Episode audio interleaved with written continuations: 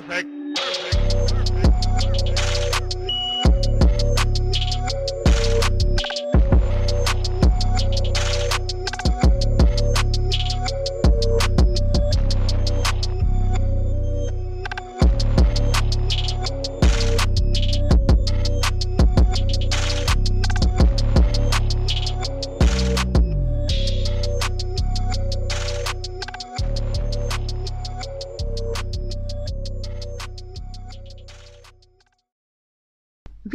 Kanale Tożsamość Zbrodni.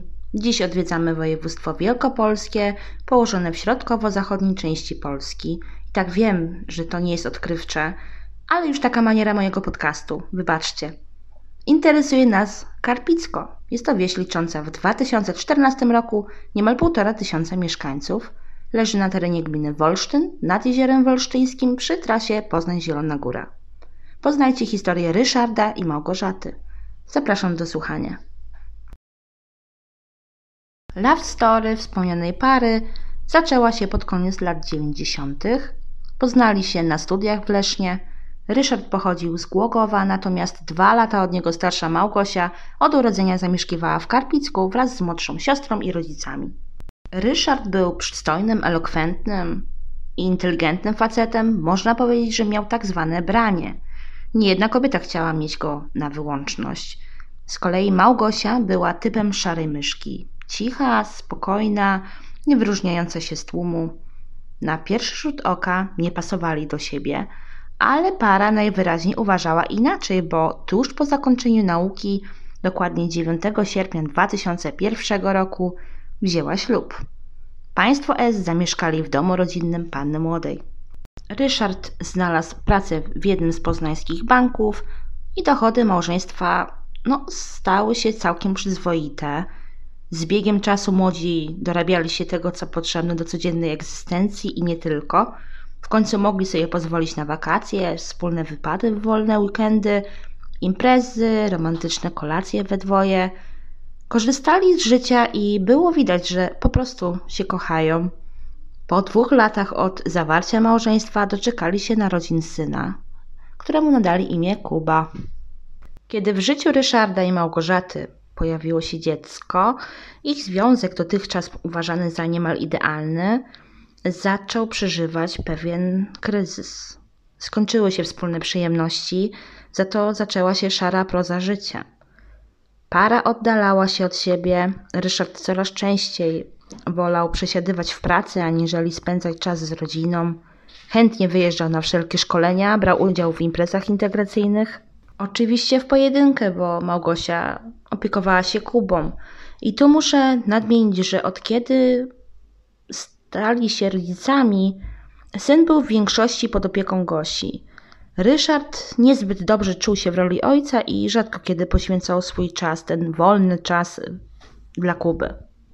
Kiedy syn podrósł na tyle, by nie wymagać opieki rodzicielki 2-4 na 7, Małgorzata zaczęła pracę w oddalonych o 10 km od rodzinnej wsi Rakoniewicach Wielkopolskim Muzeum Pożarnictwa. Co prawda nie zarabiała kokosów, ale zarobki akurat w jej przypadku nie były najważniejsze, ponieważ rozpoczęcie pracy było dla Gosi pewną formą niezależności. Nie musiała liczyć wyłącznie na męża, Wyszła do ludzi, miała zajęcie poza pieluchami i karmieniem i nie oznacza to, że Ryszard wydzielał żonie y, fundusze na wydatki, czy stosował na nie jakąś przemoc ekonomiczną. Nie, nie, nie.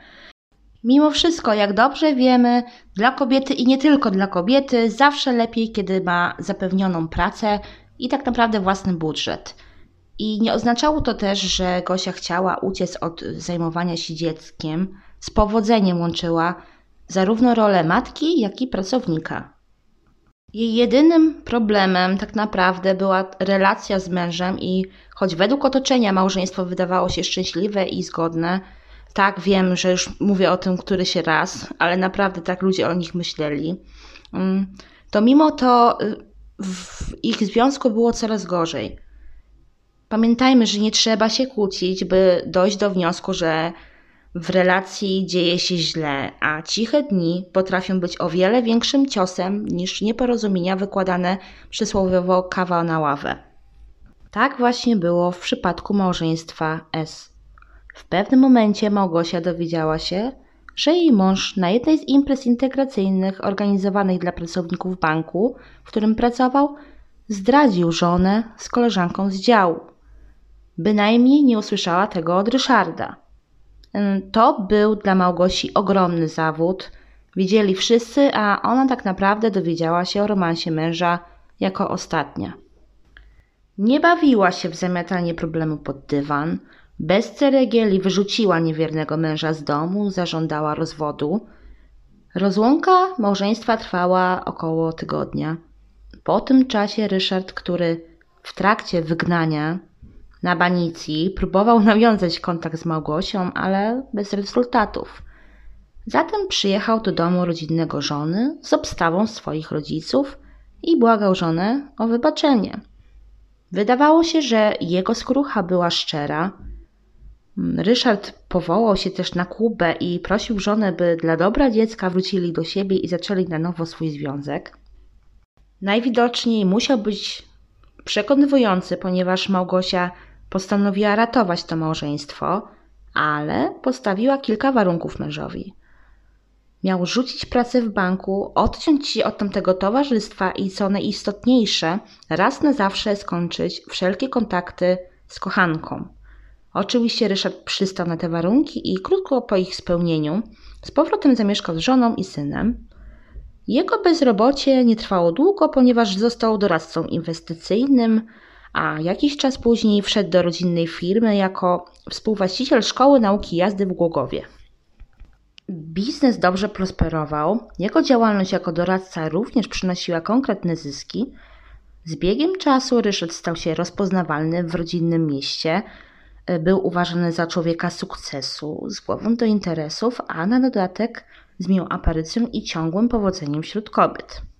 Jednakże po zażegnanym kryzysie w małżeństwie Ryszard przynajmniej według znajomych i rodziny nie ponowił zgrywania Don Juana i zamiast romansowania rzucił się w wir pracy.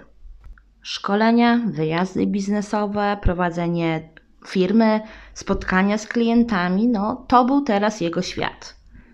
A co za tym idzie, miał coraz mniej czasu dla żony i syna. Bywało, że wychodził do pracy nad ranem, a wracał po północy. No po prostu spadł z deszczu pod rynnę. Małgosia zaczęła źle czuć się z myślą, że tak naprawdę powoli jej mąż jest jedynie na papierze, bo fizycznie rzadko kiedy miała okazję chociażby go spotkać.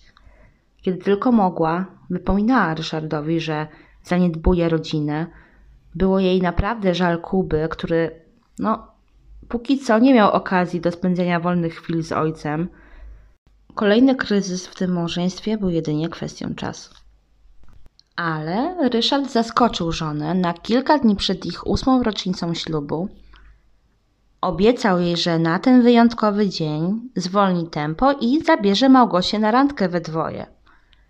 Dotrzymał tej obietnicy i w niedzielę 9 sierpnia 2009 roku małżeństwo zostawiło Kubę pod opieką rodziców Małgosi i wieczorem wybrali się do Poznania, do kina Cinema City Kinepolis. Tego dnia puszczali epokę lodowcową 3. Przed seansem para napiła się coli z automatu, co chyba nie było dobrym pomysłem, bo Małgorzata już w trakcie jej picia wyczuwała, że napój ma dziwny smak – a podczas oglądania filmu miała już mdłości. Uznała, że to przez ten właśnie trefny napój. Kiedy wzięło już ją poważnie na wymioty, para postanowiła opuścić kino, no praktycznie w połowie seansu. Nie tak miał wyglądać ich jeden z naprawdę nielicznych, romantycznych wieczorów sam na sam. Kobieta wymiotowała raz po raz w trakcie drogi do domu, kiedy już dotarli do tego domu, to okazało się, że już reszta domowników dawno spała. Małgosia nie dała za wygraną. Co prawda czuła się fatalnie, ale nie chciała odpuścić tak. Już mówiłam, rzadkiego momentu, kiedy no, czuła się dla Ryszarda chociaż raz ważna i na nowo bliska. I co? Postanowiła przebrać się, odświeżyć i wybrać się z mężem nad jezioro wolsztyńskie. Co prawda nie mieli daleko na plażę, właściwie rzut beretem, ale zbliżała się północ i było po prostu ciemno. Dlatego dotarli na miejsce samochodem. Na świeżym powietrzu Małgosia czuła się o niebo lepiej. To była piękna letnia noc. Co prawda randka nie wyszła tak, jak para wstępnie planowała, bo w ramach świętowania tej rocznicy mieli jeszcze podobno zjeść kolację we dwoje w jednym z poznańskich lokali, ale dla Małgosi nawet taki nic nieznaczący dla innych spacer z mężem w blasku księżyca był wydarzeniem, na które czekała od bardzo dawna. Ryszard wrócił do domu około drugiej w nocy. Wrócił do domu sam. Obudził teściów i poinformował ich, że Gosia zniknęła. Kiedy rodzice kobiety zaczęli go wypytywać o to, co się stało, Ryszard dość, żebym tak powiedziała, niezgrabnie stwierdził, że żona gdzieś wyszła na spacer czy coś, jeszcze chciała iść sama, bo się pokłócili i ona się wkurzyła. Rodzice Gosi nie tracili czasu, zadzwonili do brata mamy kobiety, czyli do jej wujka, no, do wujka Małgosi, który zjawił się pod domem wraz z żoną. Niedługo potem Ryszard objął rolę organizatora poszukiwań żony. Powiedział, że teren w okolicy jeziora, gdzie widział żonę ostatni raz, już przeszukiwał i na pewno jej tam nie ma. Rodzina Małgosi miała pieszo przejrzeć najbliższe tereny wsi, natomiast Ryszard, widocznie zmartwiony i zestresowany, zadeklarował, y, że pojedzie w dalsze rejony samochodem i jak zarządził, tak też stało. Po pewnym czasie rodzina Gosi, mimo zapewnień Ryszarda, i tak poszła nad jezioro. Zbliżała się czwarta rano, od jakiegoś czasu świtało, praktycznie wschodziło już słońce. Na wysokości pomostu przy brzegu jeziora wujek Gosi odnalazł jej ciało. Kobieta leżała na brzuchu, twarzą do tafli jeziora, na niewielkiej głębokości. Rodzina odwróciła zwłoki. Wujek i matka próbowali reanimować Małgosię, ale było już za późno. Chwilę potem na miejscu pojawił się Ryszard. Na widok martwej żony powiedział: Gośka, dlaczego to zrobiłaś? Wyzwano pogotowie, policję. Po przyjeździe służb na miejsce wstępne oględziny zwłok pozwoliły na ustalenie, że śmierć Małgorzaty mogła być spowodowana przez osoby trzecie. Kobieta miała widoczne ślady duszenia na szyi, liczne obrażenia głowy. Ryszard natomiast sugerował, że żona mogła popełnić samobójstwo, ewentualnie po tym jak go opuściła, zdarzył się jej jakiś nieszczęśliwy wypadek. Na miejscu zbrodni pojawił się patomorfolog, który jednoznacznie potwierdził, że Małgorzata była ofiarą morderstwa. Policja przepytała rodzinę kobiety, ustalono ostatnie chwile jej życia. Nie było tajemnicą, że ostatnią osobą, która widziała kobietę, był nikt inny jak jej mąż. Śledczy co nieco zaczerpnęli wiedzy na temat małżeństwa S i ich e, relacji w ostatnim czasie. I tak niecałe dwa dni po zabójstwie Małgorzaty został zatrzymany jedyny i główny zarazem podejrzany. Dla nikogo nie będzie zagadką, że był to Ryszard. Przyznał się do winy już podczas pierwszego przesłuchania. Złożył też obszerne wyjaśnienia, również później przed panią prokurator z prokuratury okręgowej w Poznaniu. Wziął też udział w wizji lokalnej. Jak według Ryszarda wyglądały ostatnie chwile życia jego żony? Otóż tak. Po przyjeździe nad jezioro małżeństwo odbyło przechadzkę brzegiem jeziora. Dużo rozmawiali o swoim związku, o tym co było i chyba za dużo złych wspomnień tej nocy wyszło na światło dzienne, a bardziej nocne, bo doszło między nimi do sprzeczki. Kiedy wracali do auta, by zakończyć wieczór, no a raczej noc pełną wrażeń, Ryszard stwierdził, że między nim a żoną wywiązała się mała dyskusja. Tak to właśnie określił. Małgosia znowu wytykała mężowi, że wiecznie nie ma go w domu, że nie interesuje się ani nią, ani Kubą. Miała też wypomnieć mu jego romans sprzed lat. I w pewnym momencie chwyciła go za rękę i popchnęła, na co Ryszard nie był dłużny i odepchnął żonę, a ona w wyniku tej przepychanki upadła na ziemię. Nie wytrzymał i zaczął uderzać ją tym, co miał pod ręką, czyli trafiło na kluczyki od samochodu, bił ją po głowie, na oślep, natomiast drugą ręką chwycił ją za szyję. Kiedy zobaczył krew, spanikował, zaczął dusić żonę oburącz do chwili, aż ta straciła przytomność. Ryszard w tym momencie miał domyśleć się, a bardziej pomyśleć, że właśnie zabił Mogosię, przyciągnął ją na brzeg jeziora i wrzucił do wody twarzą ku wodzie, po czym po prostu zwiał z miejsca zbrodni. Takie zeznania składał podczas y, dwóch pierwszych przesłuchań i w całości je podtrzymywał. Sprawa wydawała się prosta, no bo facet powiedział, co zaszło, wziął udział w wizji lokalnej, przyznał się do zarzucanych mu czynów, jakby nie było. Prokuratura zażądała dla Ryszarda kary dożywotniego pozbawienia wolności. Prawdopodobnie widmo spędzenia reszty życia za kratkami doprowadziło do nagłej zmiany zeznań podejrzanego. No cóż, no zaczął kręcić. Zgadzał się co do swoich wyjaśnień, ale jedynie do momentu podduszania Małgosi. Twierdził, że zostawił żonę w okolicy plaży, gdzie doszło między nimi do przepychanek. Nie wiedział, w jaki sposób żona znalazła się w jeziorze. I już nie przyznawał się do zbrodni. Jego obrońca żądał zmiany kwalifikacji czynu na nieudzielenie pomocy poszkodowanej. Ryszard miał odjechać z miejsca zdarzenia, nie udzieliwszy jej wcześniej pomocy.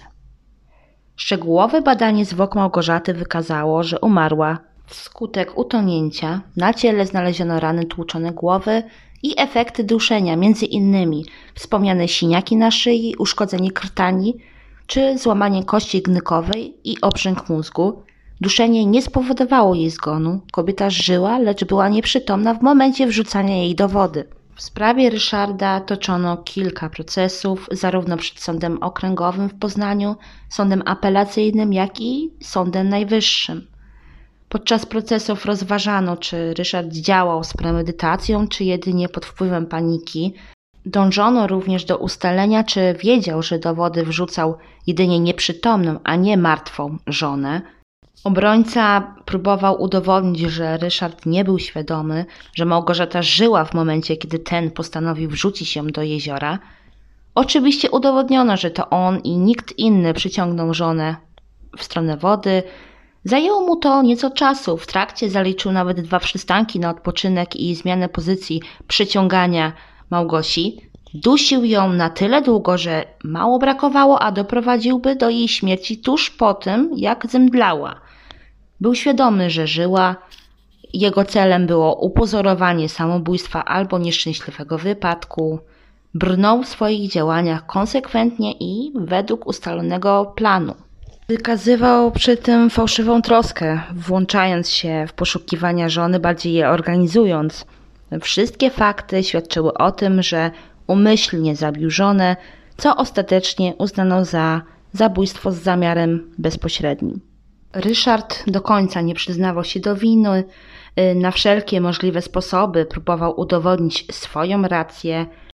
W jednych z ostatnich rozpraw jako dowód, że nie zabił Małgosi, jego adwokat przedstawił dwa wyciągi bankowe dokumentujące zakup przez niego w czerwcu 2009 roku czterech biletów do teatru na przedstawienie, które było wystawiane 1 października i miało to świadczyć o tym, że nie planował zabójstwa żony właśnie w rocznicę ich ślubu, ale dla sądu było to jednak nieprzekonujące. Zeznania świadków nie pozostawiały złudzeń, że Ryszard nie był dobrym mężem, na jakiego kreował się zarówno przed otoczeniem, jak i przed sądem. Tak naprawdę miał gdzieś to małżeństwo, nie zależało mu na pozytywnych relacjach z żoną, szukał związków z innymi kobietami – bo tak naprawdę na koleżance z byłej pracy jego tendencja do zdrad się nie zakończyła. Kochanek było więcej.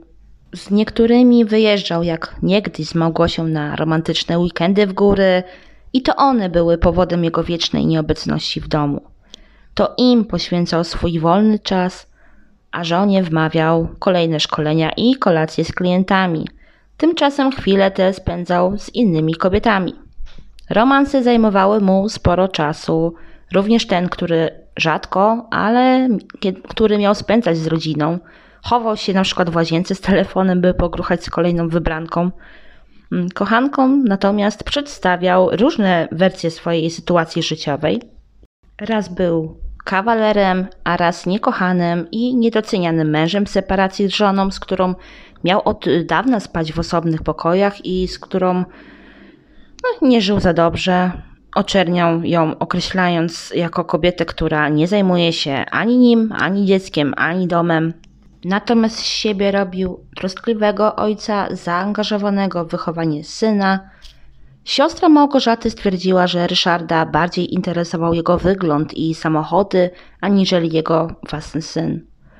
Miał upominać żonę, by w końcu o siebie zadbała. Sam uważał się za człowieka sukcesu i liczyło się dla niego, by żona dorównywała mu wizerunkiem, jak i rzekomo wysoką klasą, którą on miał reprezentować. Dowodem, który ostatecznie pogrążył Ryszarda, była jego nagła zmiana zeznań, o której już mówiłam. Według sądu miała ona świadczyć o tym, że Ryszard musiał mieć świadomość, że wrzucił do jeziora jeszcze żywą żonę. W tym czasie ta informacja mogła być wiadoma jedynie sprawcy. Opinia biegłego odnośnie przyczyny śmierci Małgosi została sporządzona dużo później. Motywem jego czynu miało być zakończenie małżeństwa poprzez zabicie żony. No cóż, dla niektórych łatwiej jest zabić niż tak po prostu wziąć rozwód. Ostatecznie Ryszard za zabójstwo Małgorzaty został skazany na 25 lat pozbawienia wolności. Oficjalnie jego kara dobiegnie końca, gdy będzie miał 57 lat. Kubą po tragedii zajęli się rodzice Małgosi. Rodzina planowała ustanowienie młodszej siostry zmarłej jako opiekuna prawnego chłopca, ale mm, nie wiadomo, jak potoczyły się losy tego dziecka, a obecnie no, niemal pełnoletniego nastolatka. Mama Małgosi po jednym z wyroków skazujących ex-zięcia powiedziała, cytuję, nie potrafię wytłumaczyć, dlaczego zabił córkę. Widzę ją cały czas z twarzą w wodzie. Mnie dziwiły późne powroty zięcia z pracy. Wiedziałam, że kiedyś wdał się w romans. Oboje nie palili, praktycznie nie pili. Nie było przemocy. Otóż to, niejednokrotnie przekonaliśmy się, że pozory mylą, a patologia niejedno ma oblicze. Rodzina S uchodziła za szczęśliwą, niemal wzorową, niczym z reklamy. Wydawało się, że po kryzysie ich więź, to znaczy małżeństwa więź, wzmocniła się. Pomimo ciągłego wystawiania jej na próbę, Małgosia nie ukrywała, że przeszkadza jej wieczny brak męża u jej boku. To nie ona gnała go do harowania na rodzinę, nie żądała od niego wiele, jedynie zainteresowania nie tylko nią, ale przede wszystkim synem, który potrzebował nie tylko matki, a i ojca. A tymczasem nie ma ani matki, ani ojca. Dzięki komu? Dzięki właśnie ojcu. Ja rozumiem, że wina rozpadu związku zawsze leży po środku. Możliwe, że Małgosia przez lata straciła to, co na początku zafascynowało w niej Ryszarda. Jeśli nie czuł się dobrze w tym układzie, to mógł po prostu odejść, odpuścić już po romansie, który wyszedł na jaw kilka lat przed tą tragedią. Prędzej czy później wszyscy byliby zadowoleni z takich decyzji, ale wyszło inaczej. Ryszard, mordując żonę, jak już mówiłam, pozbawił syna matki, a siebie wolności. Jego gra pozorów zakończyła się w najgorszy możliwy sposób. I to już wszystko, co chciałam powiedzieć na temat dzisiejszej sprawy. Czekam na Wasze zdanie, co o tym wszystkim myślicie. I cóż, no jak zwykle, do usłyszenia.